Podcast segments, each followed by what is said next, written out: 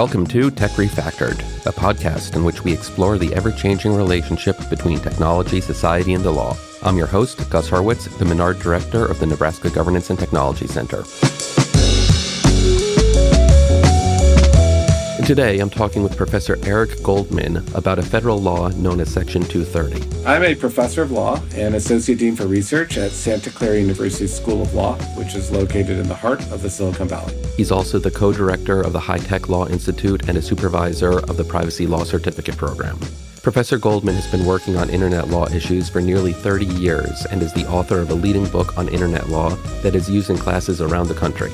He also runs the Technology and Marketing Law blog, which is one of the best sources for current information about recent developments in internet law, and he is also the leading scholar in emoji law, which he and I joke a bit about in our discussion, but in all seriousness, actually offers a fascinating perspective on challenging and timeless legal questions. Our discussion today covers quite a range of topics, from what internet law is as a legal field and how that field is changing over time, to a bit on, you got it, emoji law but our main focus is Section 230 of the Communications Decency Act. At one time, Section 230 was a relatively obscure law, enacted as part of the 1996 Telecommunications Act. It empowered, but didn't require, online platforms to moderate their users' speech, and clarifying existing law by making clear that platforms don't assume liability for their users' speech when they do elect to moderate it. In recent years, Section 230 has become very controversial, and controversial in a way that has had a sharp political divide. In our conversation, Professor Goldman walks us through the background on Section 230 and some of this controversy, and then we turn to four cases that the United States Supreme Court is likely to decide in its current term. Professor Goldman helps to outline the issues that are going to be before the court in these cases, how the court might decide those issues, and what those decisions might mean for the future of the Internet. Our discussion is a few minutes longer than usual because we have a lot of ground to cover, so let's log in and see what information content Professor Goldman has to provide for us.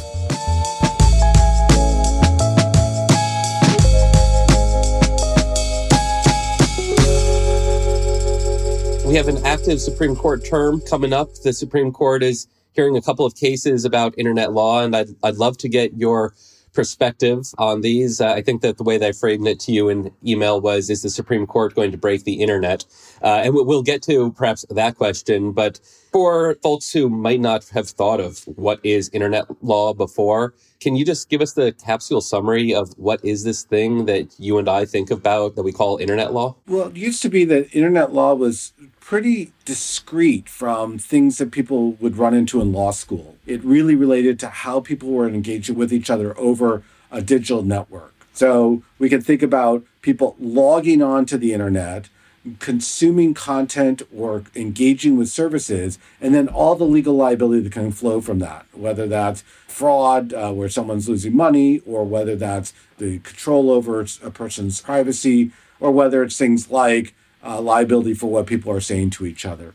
Nowadays, internet law has become uh, less concrete or separate from the rest of our curriculum because so many of the cases that we're running to are involving people engaging in online. There's really a blurring of the online and the offline. So, internet law, in some ways, is a bit of an anachronism. It, it, contemplates a time when it was more clearly discrete from the rest of the curriculum. Yeah, that, that's something that I've puzzled over a bit. And I think a couple of years ago, I might have asked you about this actually. Um, whether internet law is now just law and whether all law should, I mean, coming from the law school perspective, teaching law school classes, whether it's possible to have a class that doesn't consider the internet aspects of tort law or property or corporations or what, whatever the area of law is. Yeah, increasingly, I'm getting students in my internet law class who've studied one or more of the cases that I'm teaching because it crossed over to the standard doctrinal treatment in some other class. So, for example, when I teach contracts, it's not uncommon that the principal case I use for contracts is a case that students have already encountered in their first year contract class. Yeah. So, I guess one of the core areas of what we think of as internet law is still pretty coherent. Section 230 of the Communications Decency Act. Before we turn to that, are, are there other really prototypically unique internet law topics that you think about? At a very granular level, there's all kinds of really interesting corners of internet law. And I'll give you an example. Things like the allocation of domain names or the allocation of IP addresses. There's some very arcane rules and possible laws that govern something like that. But a classic internet law doctrine is trespass of chattels, um, involving when can you use somebody else's servers that are connected to the network, which is actually an incredibly ancient doctrine. It's just nowadays you never run into it except in the internet context. So I'm always excited to teach something like trespass of chattels because it's something that my students might have encountered, but they had no idea why they cared. And then I can show them actually we care a lot about that question on the internet. Yeah, so there's a famous case that I expect uh, we both teach that gets to this question of is a computer server a thing or is it a place? So if I hack into your server or if I uh, use your server to send unwanted email addresses, am I somehow going to a place, the internet, or is this just a server sitting in a rack in some office somewhere? And it, it, matters a great deal because there are different doctrines trespass to land, if it's a place, trespass to chattels, or something called conversion. And how we classify and how we use our metaphors is going to affect what law we might apply or how we develop the law in this area. It's one of the great old internet law questions. Is the internet a physical place and does it matter? And trespass to chattels is a good example where, as you point out, if it's real property, we're going to have a different set of rules possibly than we do if it's treated as a chattel. And I, I have to ask you are the preeminent scholar of many fields, uh, many topics. One of them is certainly emoji law. This is going the, the opposite direction, perhaps, from really old doctrine to new developments in language. What's uh, your capsule summary, or what, what's the emoji version of emoji law? Well, it doesn't really translate to podcasts to try and talk about the emoji version. Um, we could name the emojis in sequence, but there's something that I think gets lost in that equation. But emoji law is actually a great encapsulation of internet law. It's a good example of one of these corners when you get down to a more granular level. Is there th- something unique, special, or different about the ways that emojis communicate that require different set of legal principles than other forms of non-textual communication things like vocal inflection or hand gestures or uh, facial expressions or even body language. These are all ways in which we communicate that the law accommodates but maybe incompletely. And emojis are another kind of example of ways that we talk to each other that the law has to now accommodate. The main point that I teach when I talk about emoji law is that there are some things that are unique, special, or different about. The most obvious being that the emoji that I see on my phone, if I send a message, might be different than the emoji that a person sees on their phone when they receive that message. And we might not know that that substitution has taken place. So there's a bunch of misunderstandings that can occur because of the fact that emojis look different in different settings and people don't realize that. So we are nearing the end of the semester, and one of the things I uh, discussed with my own students today is how the law is changing and how the I mean, this is just torts, a, foundational first year class that every student takes, and how one of the challenges of their careers is going to be understanding how technology is changing these long-standing doctrines. And I really approached the class as how the law changes over time and how the law develops as society and the technologies that we as a society rely on uh, develop. When you think about and when you teach internet law, are you trying to do something similar with the field or since it is so quickly moving and updating and changing in real time, is it uh, enough to just try and keep track of what is the current doctrine and how do we teach students what is the law today and it will be different tomorrow but let's just figure out what it is today. Uh, yeah i definitely approach my internet law class as a law and technology class where technology and the law are both constantly evolving and lawyers in the silicon valley have to be able to advise clients when there's uncertainty on the law and possibly on the facts. That's just a fact of life in the silicon valley. That's what we do and the good lawyers know how to do that really, really well. So, my job as a teacher is to try and scoot students up that learning curve to figure out you don't always have all the information you need. You can't always say with confidence what the law is, and yet you still have to make a recommendation. So, a lot of what we do is try to anticipate not only where things are today, which is hard enough, but to think about what are the policy dynamics? What are the moral norms? What are the social dynamics? And what is the technology doing that might change the answer when you're actually tested? I don't think I can teach that perfectly, but it's absolutely a core part of the curriculum. How has teaching internet law changed over the years that you've been teaching it? And I, I when I say that, I don't mean the, the subject matter, but the student experience and the pedagogical experience working with the students. Well, actually, I do want to mention the subject matter because it's related to your last question as well. You know, how do we teach the class when the law is changing so rapidly? The reality is that I haven't done a lot of structural updates to my casebook in, in a few years. Um, a number of the cases now are 10 years plus. They haven't changed in a while. And I think that this is the last year I'm going to say that because I expect by the uh, next year, I may have to revamp the entire casebook based on what we're going to discuss in the rest of our podcast.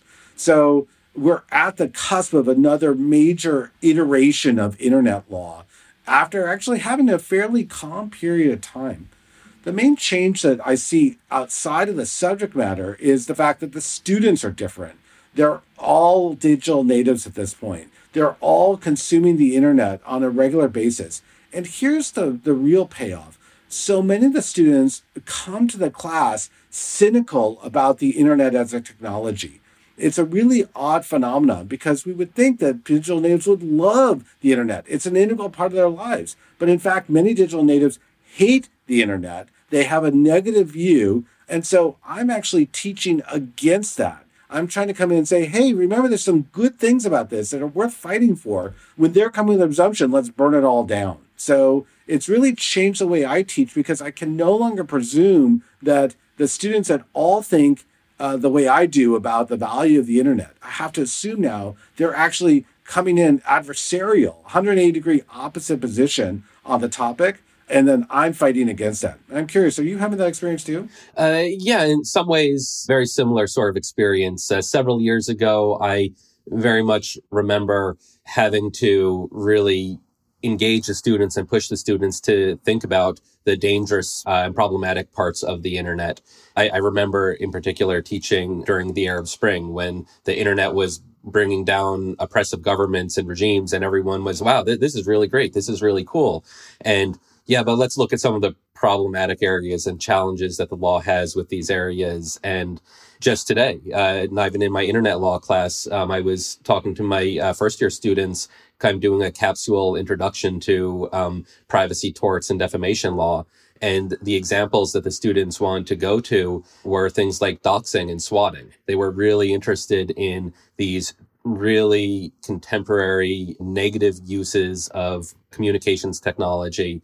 And it, it was remarkable to me that that's right where they went to.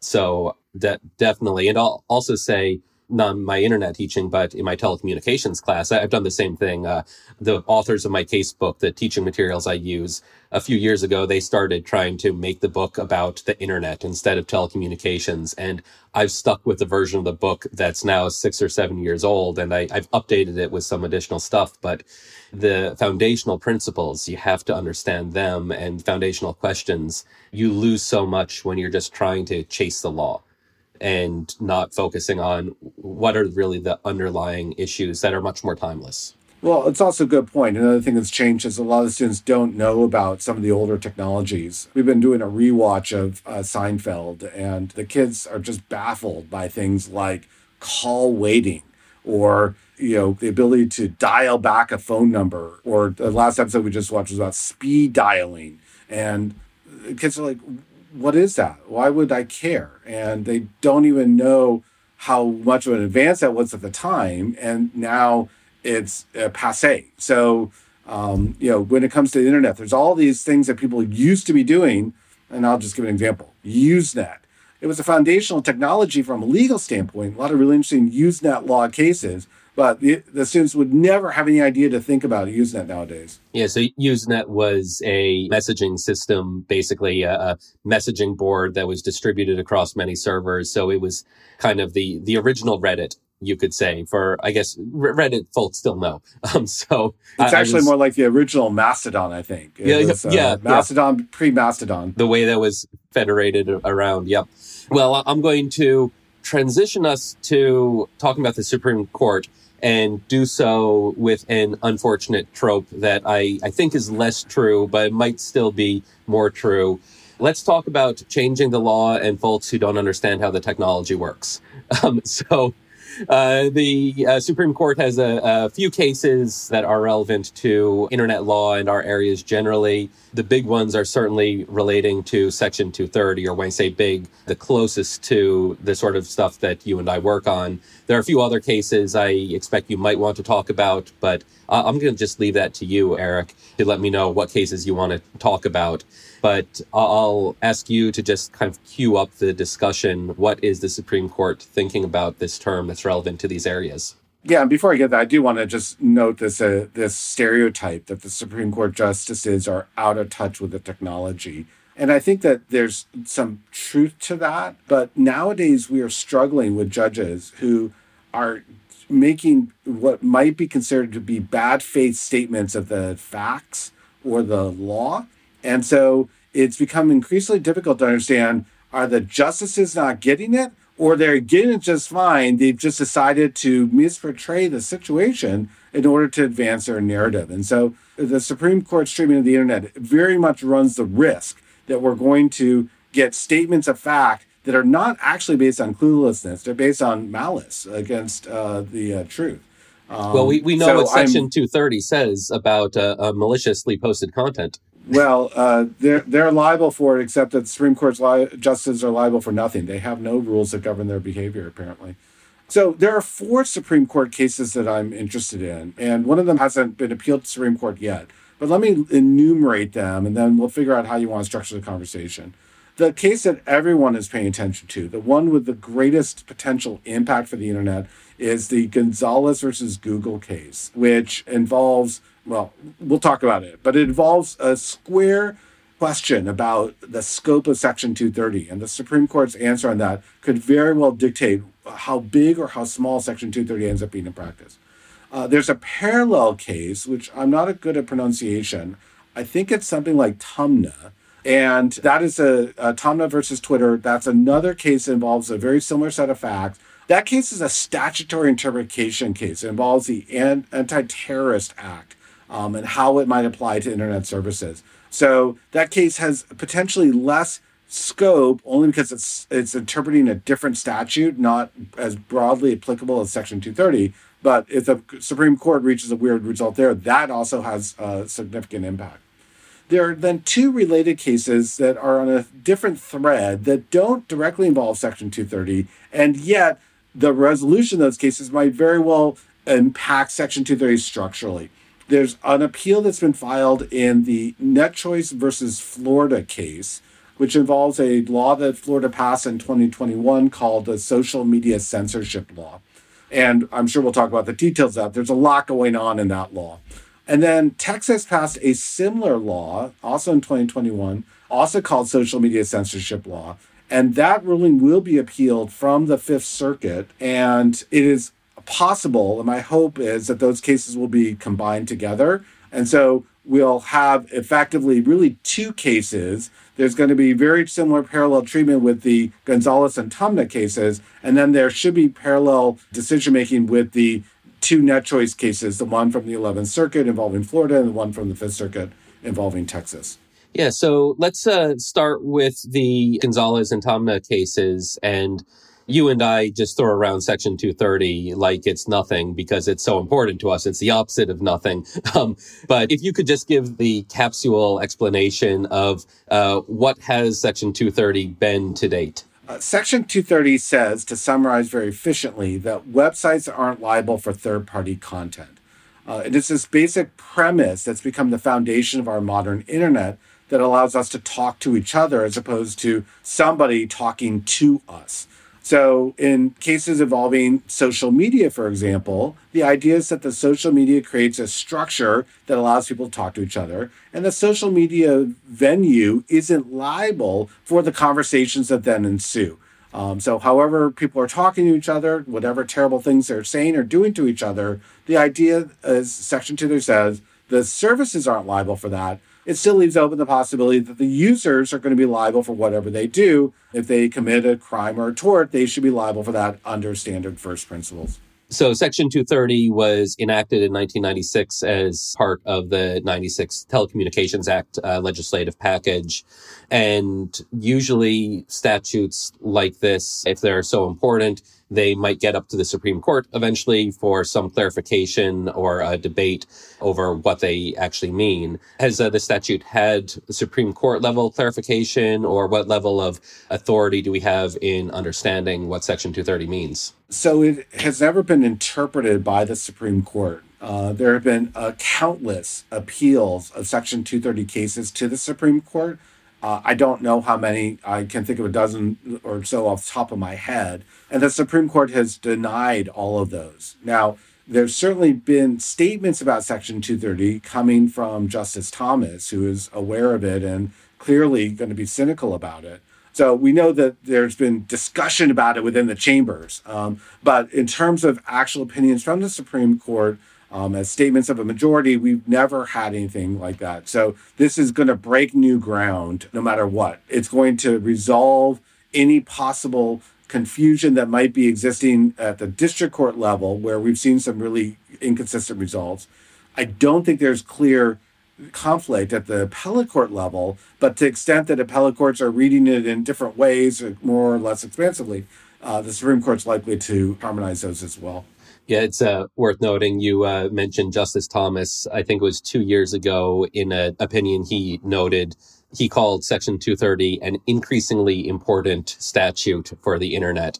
And I, I think it's uh, curious, uh, 2019, 2020, to be referring to Section 230, which has been foundational for the growth of the internet over the last 25 years or so as an increasingly important statute uh, for the internet. This might be an example of many where the Supreme Court statement about the facts or the technology might not be designed to tell the truth. It might be designed to tell a narrative.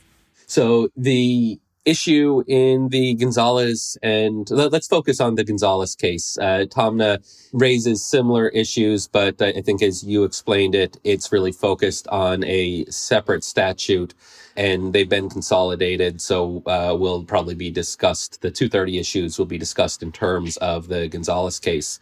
So can you explain what's going on in that case and how this raises uh, Section 230? Yeah, both uh, cases involve very similar sets of facts. There was a, a spate of lawsuits. I counted, I believe, 20 or more that alleged that social media services were facilitating terrorist attacks by allowing the terrorists to have accounts to talk online and in some cases recruit new members of the organization or even to inspire them to commit terrorist attacks. So both the Gonzalez and Taamneh cases involve terrorist attacks that were committed where the plaintiffs allege that the social media services were an integral player in that terrorist attack because the terrorists had been using the social media service. So the Gonzalez case focuses on the YouTube service. The Taamneh case focuses on Twitter. In each case, the allegation is terrorists uh, were there and dot, dot, dot they were there for an integral cause of the terrorist attack. And Section 230 comes up because the platforms, Google, which owns YouTube and Twitter, they're saying this content is user generated. We didn't generate it. So Section 230 shields us from liability for having this troubling content. Correct. Right. As I said, Section 230 says websites aren't liable for third party content. So the extent that terrorists are publishing content on Twitter or YouTube, no matter how vile it might be, presumptively Section 230 uh, would apply to it. They shouldn't be liable for what the terrorists are saying. So I'm going to throw the softball straw man at you. Uh, Professor Goldman, surely you don't support terrorism. Uh, no. However, I will point out, as uncomfortable as it might be, some of what the terrorists are saying may be protected by the First Amendment. And this is a really essential point for people to understand because the counter narrative against terrorists is that many of those people who object to the fact that terrorists played a role in these terrorist attacks will also object to the idea that the services would intervene with respect to First Amendment protected content. And it leads to this inevitable conundrum that if terrorist speech is nevertheless protected by the First Amendment, it's possible that we don't even want the services to be intervening with respect to that speech. That when the services exercise their editorial control over it, they're actually then downplaying First Amendment protected content. So it's not really about whether or not a person supports terrorists. It's really more about do we believe that terrorists have First Amendment protected rights to speak? And if they do, as counterintuitive as it sounds, then we have to wonder about a legal system that would require that removal.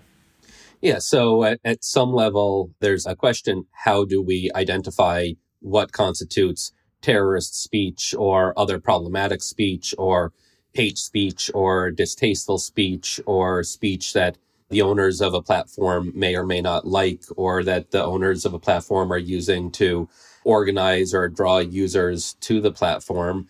And I'll, I'll, just ask that as a question. How do we differentiate or how do platforms differentiate between different types of First Amendment protected speech? So I don't quite organize the discussion that way. So let me tell you how I organize it, and you'll see how I think we get at the, the answer to your question. There's really three categories of content that services are dealing with. There's the category content that's illegal. There's a category of content that is not illegal, or you could say is protected by the First Amendment. I'm fine either way of saying it. And that the services nevertheless find objectionable for their audience.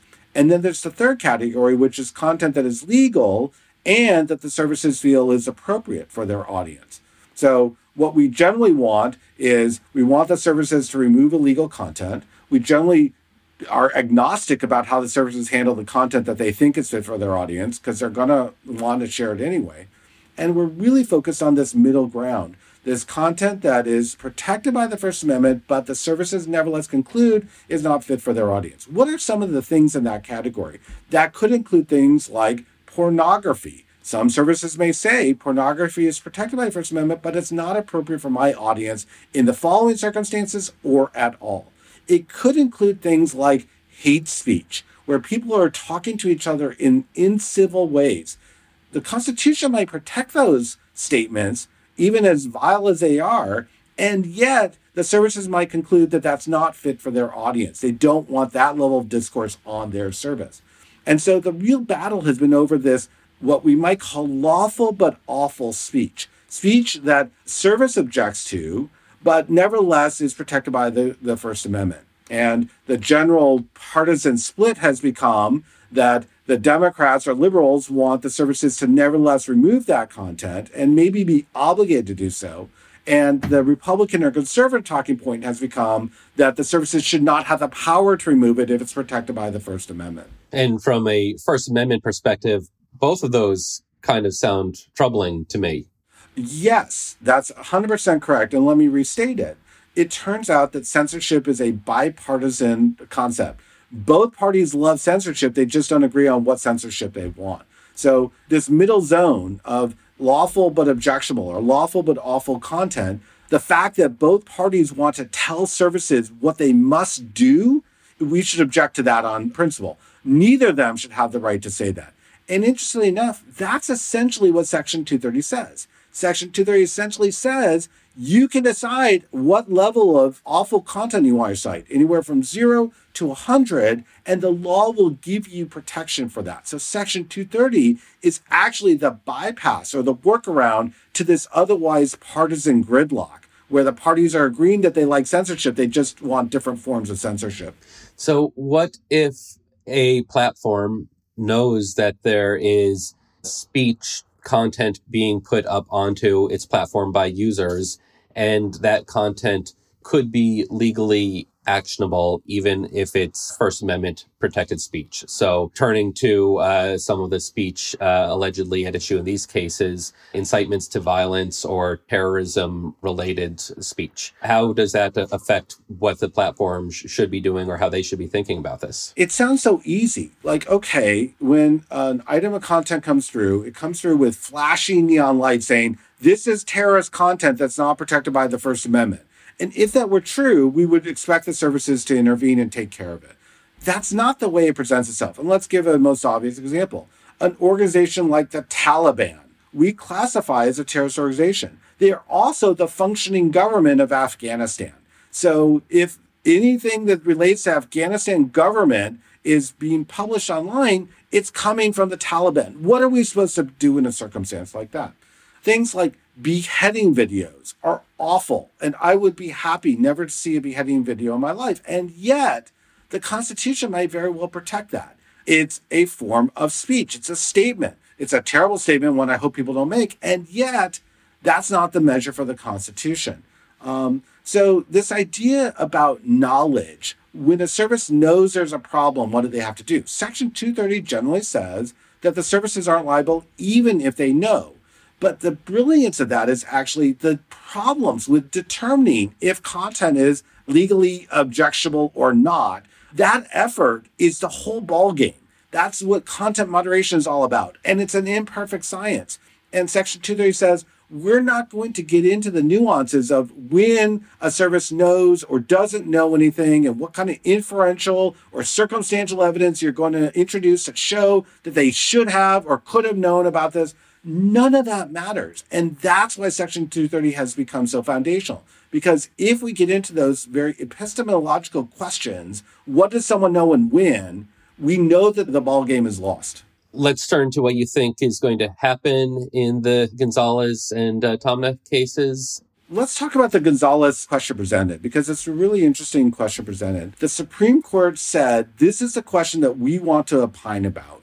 The plaintiff alleged that there's a thing called traditional editorial functions that when a service performs them are covered by section 230 and then there's a thing called algorithmic recommendations which the plaintiff alleges is not a traditional editorial function and therefore is not covered by section 230 now, that question presented has got all kinds of problems, but the most important one is this concept that there's a thing called traditional editorial functions, and that's what Section 230 covers. Now, this invites a lot of mischief. As we know, the Supreme Court loves to talk about tradition and what people were doing in 1790. Well, and I'll tell you, there was no online content moderation in 1790. So if the Supreme Court wants to go all textualist on this, then they could simply say there was nothing that resembles online content moderation in 1790. There is nothing called a traditional editorial function, and Section 230 covers nothing. So the question presented invites some very deep mischief. But I find it incoherent to think that there's this thing called algorithmic recommendations, and that's somehow different than whatever we're going to call a traditional editorial function.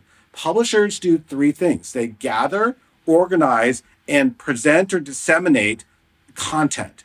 And the algorithmic recommendations is just one of the many ways a service can present content. So you asked the question, what's going to happen in the Gonzalez case? And let me give you the kind of range of outcomes. One outcome is the court says, strikes down Section 230, either saying it's unconstitutional, which is not really a question presented, but they don't care, or that they say it never applies to any of the circumstances that we're addressing. Therefore, Section 230 is gutted. Congress, if you don't like our interpretation, fix it. They could say that Google slash YouTube wins, but they could say it in a way that says that YouTube was engaging in Section 230 protected activity in this circumstance, but there's a wide range of other circumstances that are not covered. So even though the defendant wins, Section 230 still gets gutted, and we still end up with a, a strategic loss for the internet.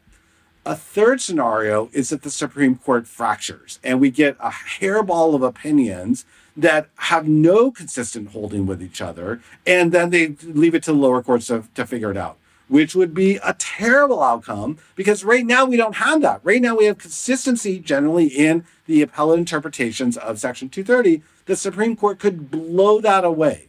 And there's one and only one scenario where actually we get the internet as it looks today. And that's where the court says YouTube wins and Section 230 has been interpreted roughly correctly in a clean enough way that doesn't invite the mischief of courts trying to find an exclusion to what the Su- Supreme Court said. If we don't get that, this case will be a strategic loss for the internet, and you can see why I'm panicked. Mm, yep. Just given, as you say, the question presented, uh, it's hard to see how the court is going to get to that conclusion. It, it's clearly being presented to focus on algorithmic decision making. And we, we should say algorithmic decision making isn't some magic pixie dust sort of thing. Effectively, every journalistic enterprise that has exercised editorial discretion they've done it according to some rule book. They have some editorial values. They've got some standards for what content they're going to uh, uh, publish or reject. That's an algorithm. Just because it's some AI machine learning thing, it, it still is fundamentally a way of exercising uh, discretion over what content is going onto your platform. A hundred percent. And let's take that further. Let's talk about a traditional print publisher like a newspaper. There may be codified guidelines but at minimum, there are informal understandings about how many words a particular article will get, whether it should be on the front page, in the middle, or on the back page, and how big the font should be in the headline. All of these were formulas or rules or guidelines to help decide how to present content to readers in a way that would help prioritize some content over others. You cannot publish a newspaper without making those judgments. And you could make it up every single time from scratch, but that's not how publishers actually work. So this idea about algorithmic recommendations really just is another fancy way, as you said, of describing what publishers have done all along. They've always made these decisions how to present information to their audience. And so raising that as a distinction from traditional editorial functions is fundamentally incoherent. And it would be great if the Supreme Court said it. If they don't, bad things are likely to ensue. So let's talk about other bad things are likely to ensue cases Florida and Texas. Can you tell us what's going on here? Florida and Texas both enacted laws that were what I call MAGA laws. These were laws that were designed to appeal to the voters who support the Make America Great philosophies. And we call those typically something like messaging bills. They're bills designed to just tell the voters we hear you, we love you, we're paying attention to your interests, but they're not actually designed to pass. They're just to get the crowd cheering. So both Florida and Texas passed MAGA messaging bills that cover a wide range of different ways of controlling conversations online. I can't get into all the details, but let me just give you a few highlights or lowlights, depending on your perspective. Both of the bills try to govern the process of content moderation.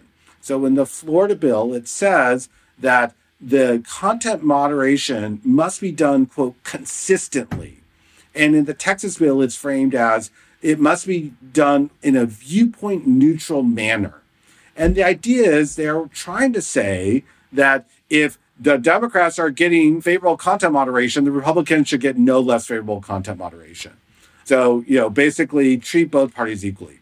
But that's not what they said, and they couldn't really say that. What they really say is if there's any viewpoint discrepancy about a topic, you have to treat both viewpoints or all viewpoints as equally legitimate. So it isn't just Democrats versus Republicans. It's also the Libertarian Party. It's also the Green Party. It's also the Nazi Party. They all have to be treated consistently, or they all have to be treated in a viewpoint neutrally manner. So take a subject like vaccinations what the law says, if you're publishing pro vax content, you have to treat the anti vax content equally. So it says there might not be a scientific debate on a topic, but as long as people are still disagreeing with each other, you have to treat both as equally legitimate. This is just flat out censorship. There's no ambiguity about it. It's saying you don't have discretion to decide what's fit for your audience. We're going to tell you if you pick topic A, you must pick topic not A and maybe A. And a is a completely stupid question. They all have to be treated equally. You don't get a choice about that. And it's kind of like the fairness doctrine on steroids. It really is back to the fairness doctrine. And it's so baffling because the conservatives waged such a bitter war to ultimately kill the fairness doctrine. That was one of the big crowning achievements of the Reagan era. And here we are again the Republicans are the ones who are saying, let's impose a fairness doctrine onto the internet. And one of the reasons why the fairness doctrine was ultimately scuttled and so bitterly opposed by conservatives is they felt like they didn't get a great deal under that. And the idea of embracing again, they're not going to get what they want. They didn't learn any of the lessons from the fairness doctrine. I do want to mention one other major chunk of the laws um, because this is the part that I'm weighing in on both of the Texas and Florida laws have what I call editorial transparency requirements. They require the services to publish information about their editorial operations and decisions. This is something we haven't seen in the offline world. We don't ever tell newspapers, you have to tell us what stories you kiboshed. And you got to tell us why you kiboshed them. Or you don't have to tell us how many letters you received and why you chose not to publish them. But these laws require all that and more. And in both the 11th Circuit and the 5th Circuit, which split on the question about whether or not the outright censorship was permissible. The 11th Circuit said it wasn't, the 5th Circuit said MAGA. Both of them agreed that the editorial transparency provisions did not raise a problem. But that's what I'm going to be weighing in on, and I'm going to be explaining to the court why actually editorial transparency is a Trojan horse for censorship. It's going to lead to the same censorship that flat out explicit censorship leads to. And they need to understand why their precedents both don't require that. And actually, that's terrible policy. And, and it's also somewhat incoherent. And we don't need that sort of requirement for the New York Times or the Wall Street Journal because we know why they print certain types of content because they're allowed to have a editorial voice and perspective and we let them and we let the marketplace play it out and you know the same thing goes for platforms if it turns out that twitter has an editorial perspective built into its algorithms youtube has one uh, mastodon or certain mastodon instances have editorial perspectives built in people figure that out and they affiliate with and are drawn to different sources of information or different platforms based upon the marketplace and the marketplace of ideas. And what we're really saying, or what these laws are really saying, is you can't have that. Everyone needs neutrality, and neutrality doesn't exist. Yes. And actually, it would reduce or shrink the diversity of the different kinds of social media options that are out there. If they're having to operate under these rules, it's quite likely that they would homogenize and have to follow the same editorial standards across all of the services where today there are differences. So, for example, there are conservative alternatives to the perception that some of the other social media services like Twitter, historically pre Musk, were too liberal. So there's Gab and Parler and Truth Social. They were all designed to say, here's an alternative perspective in the marketplace and decide which ones you like better. And what we're seeing, of course, in the post Musk Twitter era is that a bunch of people are saying, this doesn't work for me anymore. And they're literally checking out. And that kind of market mechanism is the kind of thing that we used to just assume was going to be sufficient to discipline publishers. If they want to go and cater to their audience and their audience doesn't like how they're catering to them, that's a problem. But Florida and Texas have said, no, we're going to take control of the situation. We're going to tell you what you must do. That's just flat out censorship. So we are coming up on the end of our time pretty quickly. I, I want to ask, I'm not going to ask for more prognostication, assuming that likely outcomes happen in these cases, uh, by which I will prognosticate anti 230, anti internet decisions as you would interpret them uh, are what we get. How is that going to affect the field? What, what are you going to do with your class next year? Um, so just to be clear, you know, uh, you didn't want prognostication, but I do want to say a few words about that. In order for the internet to continue to function the way that we're currently enjoying it today, we have to win all four of the cases. And we have to win them in language that doesn't invite the mischief and is clear enough that there's not these fractured set of opinions. If you were to say, what are the odds that the Supreme Court is going to get it perfectly on four cases? I don't like those odds. I really am nervous that one or more of those is going to change the way that we think about the internet. And the consequence of that, you know, as I said earlier, I'm panicked about this because it's going to impact the way that we talk to each other online. The future of the internet is going to look a lot like what I call a Netflix type environment. What's going to happen is there's going to be more paywalls with professionally produced content where the publisher decides what they think their audience wants without the audience being able to talk to each other. So we're going to have to pay for that content, stuff that we might get for free. It's going to be selected for us, not us deciding what we think is of uh, interest to us. And it's going to perpetuate a bunch of digital divides and uh, power dynamics that we currently are concerned about. It's going to raise the digital divide higher by costing more. And it's going to continue to provide voices or audiences for people who currently have existing power. So the end of the user generated content era of the internet is very close and it could be over by June 2023. And in its place, there will still be an internet. We'll still go online, but we won't be talking to each other. We'll be talked to by people who are broadcasting or publishing content at us. So it sounds like uh, maybe there was something to the net neutrality concerns, but we just had the wrong focus um, with, with uh, discussions of net neutrality and paid prioritization and all of that stuff. Well, the focus wasn't on the idea that the government could just flat out censor online publishers of uh, user generated content. But here we are in 2022, going to 2023, where that's on the table. The Overton window has clearly included yep. that. Yep. Any last thoughts or closing remarks you want to leave us with? You know, I, I don't mean to spook the, uh, your listeners, but I will tell them that some of these things might be fixable in Congress. So, for example, if the Supreme Court horks Section 230, Congress could fix that in theory, but they're not going to fix it. They're only going to double down and make it worse so long as they think that we want them to continue to bash the internet companies. So, the techlash is actually driving both the Supreme Court's antipathy and Congress's antipathy. And we need to tell the people who are supposed to be working for us on our tax dollars that that's not what we want. And they're not hearing it. And as a result, it's created a very fertile environment for censorship.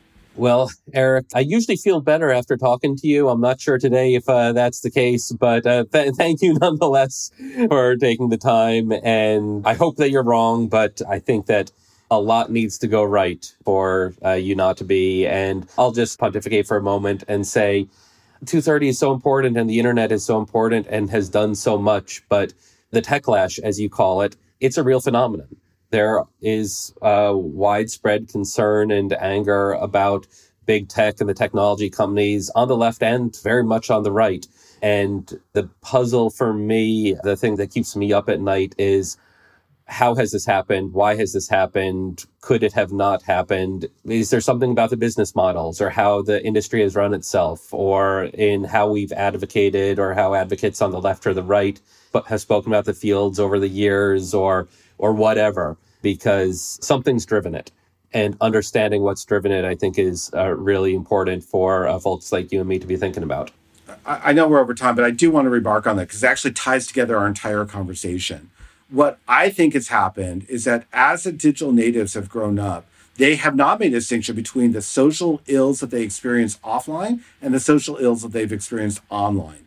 So cyberbullying as when they were younger, they blame that on the internet, not on the fact that people are just awful to each other.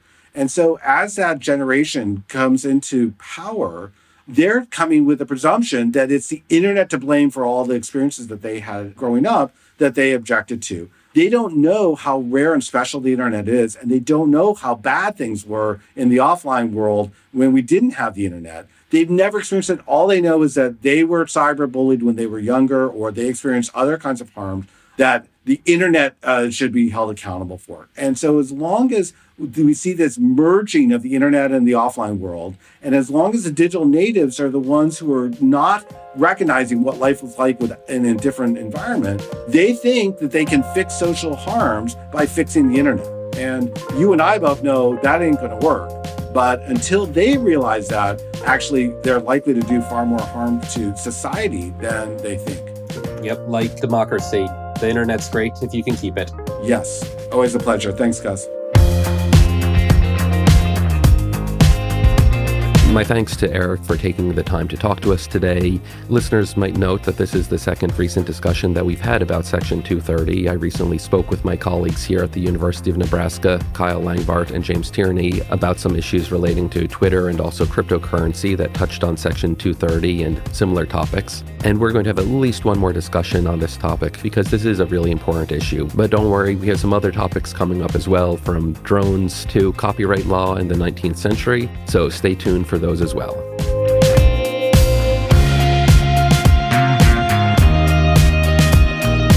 Tech Refactored is part of the Menard Governance and Technology Programming Series hosted by the Nebraska Governance and Technology Center.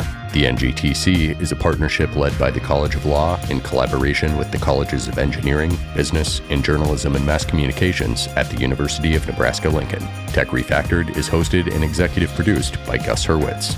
James Fleege is our producer. Additional production assistance is provided by the NGTC staff.